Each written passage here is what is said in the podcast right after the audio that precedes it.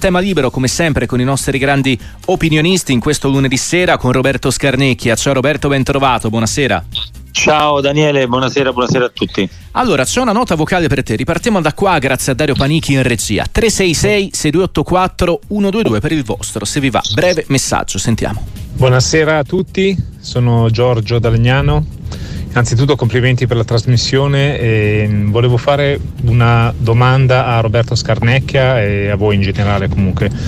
Quali sono a vostro avviso le modifiche che ha portato De Rossi alla Roma per cambiare, diciamo così, il volto di questa squadra in così poco tempo? Insomma, rispetto a Mourinho, secondo voi quali sono le variazioni che lui ha portato a questa squadra? Grazie mille, vi ascolto per radio, buona serata e buon lavoro. Roberto, ripartiamo da qua. Guarda Daniele, io credo che Dybala sia stato abbastanza emblematico, cioè lui è stato, ha detto una mezza verità, ha detto una verità senza dire poi realmente che purtroppo con Mourinho non c'era gioco, cioè lui ha detto che ha capito il gioco di De Rossi, ma in effetti è troppo poco tempo. Diciamo che Daniele è quello che abbiamo detto anche oggi, quante volte l'abbiamo detto, no? Che Daniele, ma adesso tu Daniele lui, ma che Daniele De Rossi ha portato il fatto di avere un allenatore in campo che non perché Mourinho non fosse allenatore, Mourinho era diventato un gestore della squadra, non più un allenatore, e quindi questo ha portato a far sì che seguisse più altre cose rispetto al lavoro sul campo.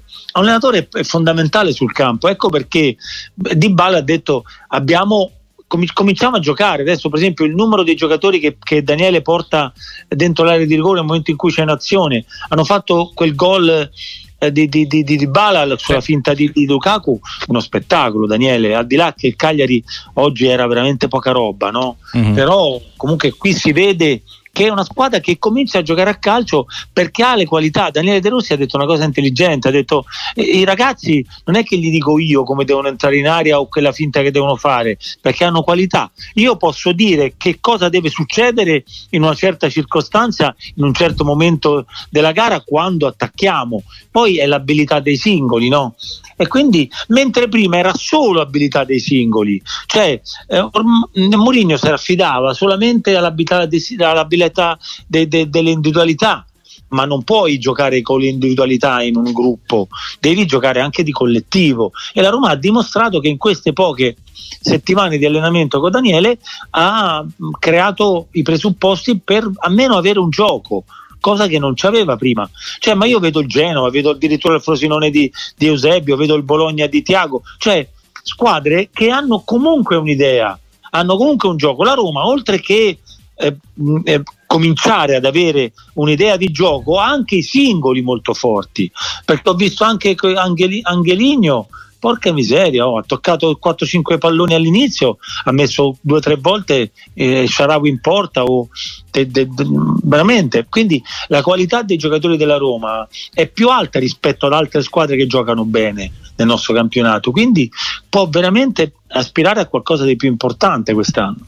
Tra l'altro un passaggio delle dichiarazioni di De Rossi post Roma-Cagliari: tutti dicono che l'Inter è la più forte, lo dico anch'io, ma pochi dicono, e facciamo un torto a Inzaghi, che è anche quella che gioca meglio di tutti, giocano veramente bene, il Bologna gioca altrettanto bene, ma l'Inter oltre ad essere forte gioca veramente bene. Così De Rossi, dunque con un complimento ai nerazzurri e al loro allenatore nella settimana che ci porta a Roma-Inter, tra l'altro. Sì, io credo che Daniele ha detto una cosa giusta, ma io aggiungerei una cosa, che ai singoli, ai giocatori, perché dice anche il Bologna, una squadra che gioca bene, è vero, Thiago è poi un amico oltretutto, tra virgolette, quindi sono contentissimo del campionato che sta facendo, però ha meno qualità individuale dell'Inter, no? Cioè è sotto gli occhi di tutti, non devo dirlo io, e quindi è chiaro che oltre che gioca bene anche l'individualità, la stessa cosa che può avere la Roma con questo gioco che sta dando De Rossi. Al di là che pensavo che l'esperimento della difesa a 4 era un punto interrogativo. Devo dire che invece ha guadagnato un uomo a centrocampo, perché in effetti gioca a due dietro, gli altri sono veramente da centrocampo in su, quindi ha guadagnato sicuramente un uomo in più a centrocampo. E come ti dicevo, Dani, anche in altre trasmissioni con te è più facile passare da 3 a 4 che non a difesa da 4 a 3, va allenata, è più complicato, diciamo a 2, perché poi sono i due difensori centrali invece che tre difensori, quindi è più facile. Detto questo, Daniele ha trovato il modulo giusto, ha trovato la situazione giusta, perché anche Paredes e Cristante, io ho sempre detto che avrebbero fatto fatica a giocare insieme.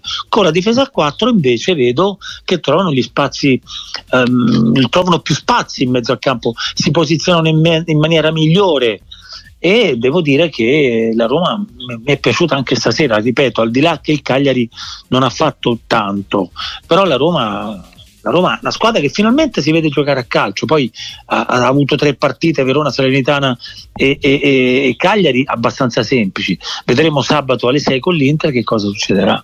Francesco Rappavia, ben trovato, ciao, buonasera.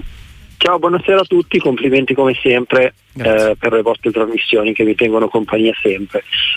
Volevo fare innanzitutto, avete anticipato l'ascoltatore precedente, perché volevo fare i complimenti a De Rossi, perché comunque arrivare in una situazione del genere, sostituire uno degli allenatori forse più vincenti della storia, comunque uno dei top 5 della storia più vincenti, e anche a livello mediatico uno dei più importanti, arrivare, fare 3 vittorie, fare 8 gol, subire solo 2 gol. Sì, gli avversari non erano al livello della Roma, comunque no, avversari di tutto rispetto, vi faccio i complimenti, quello che mi aspetto che gli facciano tutti. Però volevo fare una domanda sulla Formula 1, perché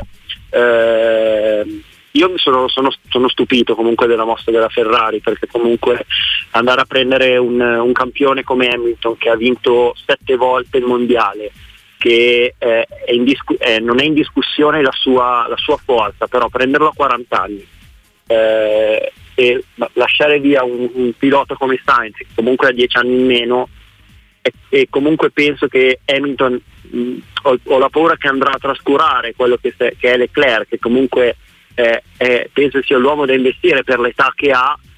Volevo sapere cosa ne pensavate e nulla, comunque è stata una mossa che posso dire che ha ucciso la concorrenza in questo momento a livello mediatico. Grazie, vi ascolto per radio. Ciao Francesco. Roberto. Allora, devo dire, faccio una piccola considerazione a Francesco, che l'età di un pilota non è come nel calcio, cioè cambia un po'. Cambiano i presupposti, cambiano le dinamiche, quindi un pilota, anche se è 38-40 anni, non è come un calciatore, quindi è diverso. E ha preso la Ferrari, ha fatto un grandissimo colpo con Hamilton, secondo me, cioè io mai avrei pensato che Hamilton potesse arrivare alla Ferrari. Sono contentissimo. Certo, Sainz è un pilota, l'avete detto anche voi, un pilota importante, vuole magari provare addirittura a vincere il campionato quest'anno e per poi andare via, ma si punta sempre sulla coppia dei piloti, quindi credo che sia Hamilton sia importantissimo con Leclerc e Hamilton. Credo che possono essere i 2 piloti più forti del mondo nel momento in cui la Ferrari trova la situazione, la dinamica giusta con la macchina, quindi io credo che la Ferrari ha fatto una grande mossa. Non ho capito l'ultima frase che ha detto il nostro amico Francesco, che ha fatto ha ammazzato il... No, nel senso che da quel punto di vista l'operazione è inattaccabile, no? Perché la Ferrari si è presa tutti i riflettori, a un mese dalla partenza della stagione difficilmente si parlerà d'altro, no? Anche se ci sarà Hamilton con la Mercedes e Sainz ancora in Ferrari. Sì, chiaro. Sì. Ma questo sicuramente, però ripeto, ha fatto una mossa incredibile. Ha fatto secondo me una grande mossa, probabilmente è il riscatto della Ferrari, che già con Leclerc si stava già vedendo qualcosa in più. Anche Sainz poi ha fatto bene, è partito come secondo pilota, tra virgolette, invece ha dimostrato di essere all'altezza di Leclerc. Però per dare proprio la svolta e cercare di cambiare marcia e far diventare la Ferrari veramente la Ferrari, una mossa come Hamilton Leclerc, che credo che sia una coppia, insomma, è come Verstappen, insomma, cioè, da battere, ecco, secondo me importante, una mossa che io sono molto contento. Mi dispiace per Sainz, perché a me è un pilota che è sempre piaciuto, soprattutto gli avevano dato poca importanza e lui ha dimostrato di essere un grande pilota. 334 773 0020 il numero da comporre per intervenire in diretta. Gianluca ti chiede chi al posto di Juric, perché ieri aveva accusato il pubblico, allora ci sono state alcune polemiche, oggi ha fatto un'altra conferenza stampa dove si è scusato, però ha detto: se non andiamo in Europa non rinnovo il contratto e me ne vado. Che idea ti sei fatto di questa situazione? Chi eventualmente davvero al posto di Juric per il Toro? Tutto Sport qualche giorno fa parlava di Vanoli del Venezia, ricorderai. Sì, ho letto anche di Vanoli, è un rischio per il Torino. Il Torino si è ripreso in questi anni molto bene, ha fatto un'escalation, Juric l'ha portato a essere una squadra importante, a ridosso sicuramente di Fiorentina e Bologna, quindi stava seguendo queste orme di squadre che hanno sempre viaggiato con difficoltà, e quindi credo che abbia bisogno di un allenatore importante. Io prenderei adesso, a parte Vanoli, ma c'è Paladino, ci sono altri allenatori che possono, perché Torino comunque, ricordiamocelo, Torino è una piazza importante, non perché Monza non lo sia, voglio solamente dire che comunque andare a allenare il Torino è un compito molto importante, è un ruolo molto importante. Poi, per carità, Vanoli io lo conosco poco come allenatore, lo conosco naturalmente da giocatore, lo conosco per i pochi anni che l'ho seguito come allenatore, però io, se il Torino, se fossi Cairo, prenderei un allenatore, tu mi dici ma la stessa cosa, però per esempio Thiago Motta, cioè, se dovesse cambiare, perché Torino è il Torino, voglio dire, ecco perché ti dico che ha bisogno di un allenatore importante nel momento in cui Juric, se decide di andare via, questo ha bisogno di un allenatore importante. Torino è una piazza troppo importante. Antonio da Livorno, ciao, benvenuto. Sì, buonasera, visto che state parlando di allenatori, sì, una domanda, perché poi ha allenato anche a Livorno, uh-huh, Nicola. Sì. Che tutte le volte che prende la squadra in corsa, diciamo, non si comporta, cioè, si comporta bene, ecco. Sì. Volevo sapere cosa mi manca, o se secondo voi è un allenatore anche pronto per qualche piazza un pochino più importante, o cosa gli manca come allenatore per avere un pochino, ecco, secondo me, quel successo che forse non ha avuto, ecco. Ciao Antonio, grazie per averci chiamato. Roberto, guarda, se ti ricordi bene, quando Napoli ha preso Mazzarri io ho detto che c'era Davide Nicola, uh-huh, perché ho detto secondo me era più fresco, più ripeto, un allenatore probabilmente più giovane, che non gli manca nulla, gli manca un pizzico di fortuna, magari come ha avuto Simone Inzaghi, il fatto di andare in una squadra importante, ha avuto la possibilità a Torino. Poi ci sono altre delle dinamiche diverse che poi si possono susseguire, magari delle partite meno brillanti, o magari degli insuccessi che ti portano a essere esonerato o cambiare squadra. Però Davide Nicola è uno di quei giovani. Lui dovrebbe migliorare sotto l'aspetto della comunicazione, cioè dell'aspetto proprio. Lui è un po' triste, cioè lui dovrebbe migliorare proprio questa sua come posso dire, personalità, no? Perché poi il carisma, la personalità sono molto importanti nel calcio, lo vediamo. No? Non voglio rimettere in ballo Mourinho, però Mourinho ha fatto di questo la sua carriera, più che come allenatore. Quindi, per esempio, un consiglio che mi sento di dare a Davide è quello di dire: tira fuori questa personalità che hai in campo, tirala fuori anche nel manifestarsi in pubblico, che per me è fondamentale. Purtroppo le squadre di Serie A soprattutto sono sempre sotto il mirino di tutti, sia i media, sia la stampa, le televisioni, le radio, e quindi credo che sia molto importante. E l'altra cosa, come ti dicevo, un pizzico di fortuna che probabilmente in questo momento non avuto, però io l'ho nominato più volte e ripeto, adesso è andato a crearsi la possibilità di fare un'avventura sicuramente a Empoli, e vedremo quest'altro anno, insomma.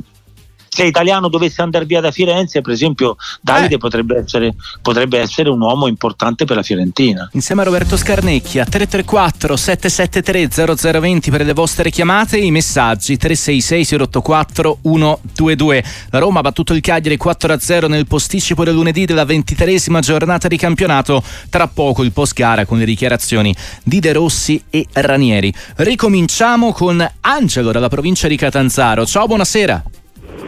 Buonasera. Senta, io volevo dire solo due cosette. Ma come mai, come fa Eusebio con il Frosinone, non c'è più un calcio propositivo come il vecchio Zeman o lo stesso Galeone, dove si gioca sulle fasce, in velocità, e lo stesso Sarri, perché non ci credono magari i presidenti, perché come sta facendo anche il Catanzaro con una squadra che è salita dalle Serie C senza nomi altosonanti e sta facendo un ottimo campionato con dei ragazzi sconosciuti. E poi l'ultima cosa e finisco, come mai dico non ci sono selezionatori anche al sud, soprattutto in Calabria, dove ci sono scuole di calcio, ci sono ragazzi promettenti, invece di investire nei giovani argentini, brasiliani e via dicendo. Qui c'è fame di calcio, ci sono un sacco di ragazzi bravi. La ringrazio, una buona serata di nuovo. Ciao Angelo. Vabbè. Ma guarda, rispondo alla seconda, perché la prima onestamente, poi ogni allenatore ha un modo di giocare diverso, quindi ci sono squadre che giocano sulle fasce, che giocano in maniera dinamica. Sicuramente gioca molto bene il Bologna, gioca bene la squadra di Eusebio Di Francesco, il Frosinone, gioca bene la Fiorentina, quindi il Genova di Gilardino sta giocando un bel calcio. Però la seconda domanda, invece, la seconda riflessione è quella più giusta, credo, che sia quella sul fatto dei giovani da vedere, da valutare. C'è poco scouting assolutamente in questo momento, perché si va troppo all'estero e invece ci sono tantissimi giovani italiani che sono bravi, e magari nelle province, magari in zone un po' più nascoste, no? Anche al sud. E il problema è che probabilmente per un discorso purtroppo di soldi, di denaro, è più facile andare che un tale scout va in Brasile, va in Argentina, prende un giocatore da lì perché è straniero, più che andare magari a Reggio Calabria o a Catanzaro o a Messina o ad Andria o a Barletta. Ecco, questo è il concetto. Quindi do molta ragione ad Angelo, bisognerebbe cercare anche nei nostri giovani, nei nostri settori giovanili. Il problema è che ancora siamo migliorati, ma non siamo arrivati ancora a un risultato di questo tipo, ma ripeto, purtroppo proprio per un discorso poi di realizzo dei giocatori che tu porti in Italia, che è molto più alto rispetto a un giocatore che trovi in Italia. Messaggio di un amico che non si ferma: ma con il Milan a -4 la Juventus deve cominciare a preoccuparsi? Ma guarda, sì, è vero, sì, però adesso la Juve ha perso 1-0 con l'Inter, ma la Juve è una squadra che veramente mira e punta a fare questo campionato, a cercare di vincerlo, perché l'Inter adesso avrà la Champions League, il Milan avrà l'Europa League, quindi insomma sono squadre che saranno impegnate in Europa, e la Juve è abbastanza tranquilla. 4 punti sono pochi sicuramente di distacco, e bisogna vedere che cosa succederà. Però io credo che alla lunga la Juve continuerà a fare la lotta sull'Inter, anche se l'Inter, vincendo la partita di recupero, potrebbe andare già a 7 punti. Però sappiamo, ci insegna la storia del calcio, che coi 3 punti vince 2 partite e l'altro non le vince, e gli hai preso 6 punti, quindi sei subito a ridosso della prima, no? 334 773 0020 per le vostre chiamate, i messaggi 366 084 122. Ripartirei anche da qua, no? Su un tema, ad esempio. Luca, milanista: ciao ragazzi, secondo voi tanti gol subiti dal Milan sono frutto più di problemi di tattiche, di disposizione in campo o di concentrazioni dei singoli?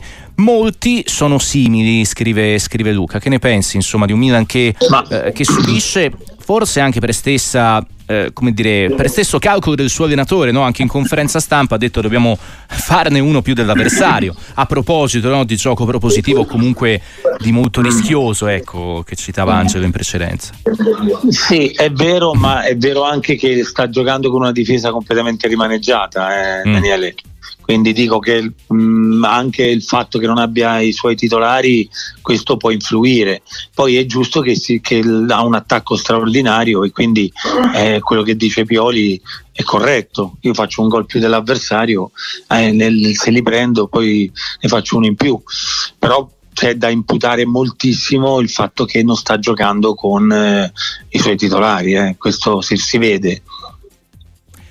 Allora, Gianni ci scrive: al di là della sontuosa giocata di Kvaratskhelia ieri con il Verona, nel Napoli c'è poco altro. Poi ho visto giocare l'Atalanta e ho capito che per il Napoli ci sono poche possibilità di arrivare quarto. Quando si saprà se il quinto posto varrà per la Champions del prossimo anno, verrebbe da dire, o meglio, viene da dire, perché è così al termine di questa annata di Coppe, perché poi si fa il calcolo delle squadre federazione per federazione e la federazione, le federazioni vincitrici hanno un posto extra per la prossima versione della Champions, la 2024-25, rinnovata con un bonus che per noi permetterebbe di ampliare anche al quinto posto il pass per la prossima Champions League.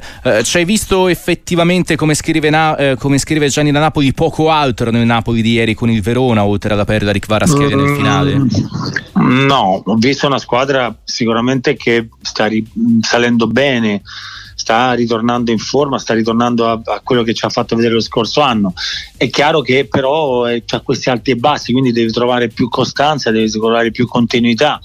Chiaro che poi Kvaratskhelia era un giocatore che non si era per niente visto nelle ultime gare, anzi forse dall'inizio dell'anno. Adesso sta rientrando nei suoi schemi, in quello che ci ha abituato a far vedere lo scorso anno. Però, ripeto, l'Atalanta invece è una squadra consolidata, una squadra che Gasperini fa giocare così da anni, quindi non è vero che non c'è storia tra Napoli e Atalanta. Dico che se la giocheranno tutte e due, e sicuramente se ci sarà il quarto e il quinto posto, magari, perché ci sono 5-6 squadre che lotteranno per il quarto posto, e quindi avere anche il quinto vuol dire che per noi come squadre italiane un posto in più in Champions League è molto importante. Roberto, ti leggo il messaggio di Flu, tifoso della Juventus, immagino. Rispetto alla gara di ieri, non è evidente che un grande problema del centrocampo della Juve sia Locatelli. Danilo, Bremer e Gatti sono più propositivi e precisi di quello che dovrebbe essere il regista dei bianconeri. Possibile che non si possa sostituire con un vero centrocampista che sappia innescare in verticale verso la porta avversaria? Ma guarda, al di là delle opinioni personali, che non voglio discutere perché ognuno giustamente esprime il suo giudizio, Locatelli ieri ha toccato 50 palloni, cioè era sempre in posizione giusta. Ripeto, secondo me è un giocatore molto importante per l'equilibrio del centrocampo della Juventus. Per esempio, tu sai che io amo Rabiot, e Rabiot ieri per esempio non mi è piaciuto tanto rispetto a Rabiot che conoscevo, magari ha peccato. Invece Kostic per esempio è partito benissimo, poi si è un po' spento, cioè io per esempio avrei fatto giocare Chiesa dall'inizio, quindi anche lì su Allegri così mi lascia un po' perplesso il fatto che non l'abbia schierato dall'inizio. Insomma, alcune situazioni che forse la Juventus poteva migliorare all'inizio, ma non l'ha fatto. Poi l'Inter ha segnato, l'Inter ha giocato sicuramente meglio, però ha vinto di misura, non è che l'Inter ha vinto 3-0, insomma, ecco, ha vinto 1-0 e c'era stato un momento dove la Juventus poteva anche provare a pareggiare. Quindi ripeto, Locatelli, se ritorniamo al discorso del centrocampista ex Milan, credo che sia un giocatore molto importante per l'equilibrio del centrocampo della Juve. 334 773 0020 per le vostre telefonate, 366 084 122 per i messaggi. Giacomo ti chiede che succede alla Fiorentina. Ma niente, la Fiorentina solamente sta pagando come il Bologna un inizio incredibile di campionato, insomma il fatto di essere quarta, di essere quinta, ha fatto un'escalation incredibile. È chiaro che queste cose su squadre che non sono abituate ad avere quelle posizioni poi un po' si pagano durante il viaggio, queste situazioni. È chiaro che adesso sarà bravo Italiano, come deve essere bravo Thiago Motta, a tenere gli equilibri e non far sì che si demoralizzano, ma continuare a dire che comunque sono in lotta per una posizione in Europa. Ma Italiano, sia Italiano che Thiago Motta ce l'hanno nel DNA, per cui non mi preoccuperei. È chiaro che ci possono essere delle battute d'arresto proprio perché stanno pagando una partenza molto importante, quindi sono squadre che magari devono trovare il loro equilibrio. Credi alla prossima vedremo Belotti titolare? Ma potrebbe essere, dipende. Certo che la Fiorentina aveva bisogno di un attaccante, il Gallo, se sta bene, è un giocatore importante, in una piazza come Firenze poi credo che possa fare veramente bene. Abbiamo tantissimi messaggi, anche eredità del giorno, Roberto, sulla prestazione di Hakan Çalhanoğlu ieri in Inter e Juventus. Sicuramente c'è una storia, no? anche italiana per il turco, che era arrivato, no?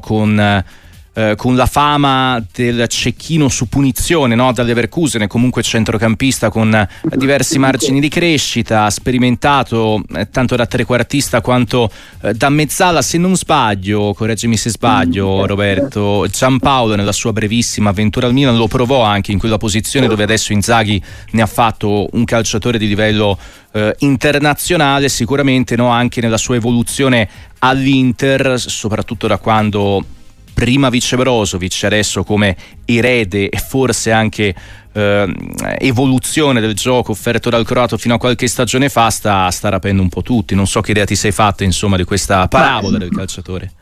È veramente una parabola molto importante, una parabola, mi viene in mente un po' Pirlo, quando è stato arretrato in quella posizione, giocatore che è veloce, giocatore dinamico, intelligente, al piede giusto, ha un piede importante anche sui tiri in porta, insomma giocatore completo, e quindi credo che in quella posizione possa esprimere veramente un ottimo calcio. È uno dei centrocampisti più forti del nostro campionato, oltretutto gioca in una squadra altrettanto forte e quindi naturalmente eccelle ancora di più. Roberto Scarnecchia, grazie per averci accompagnato in questa serata e appuntamento a presto, buonanotte, buona serata. Grazie a te Daniele, ciao un abbraccio a tutti.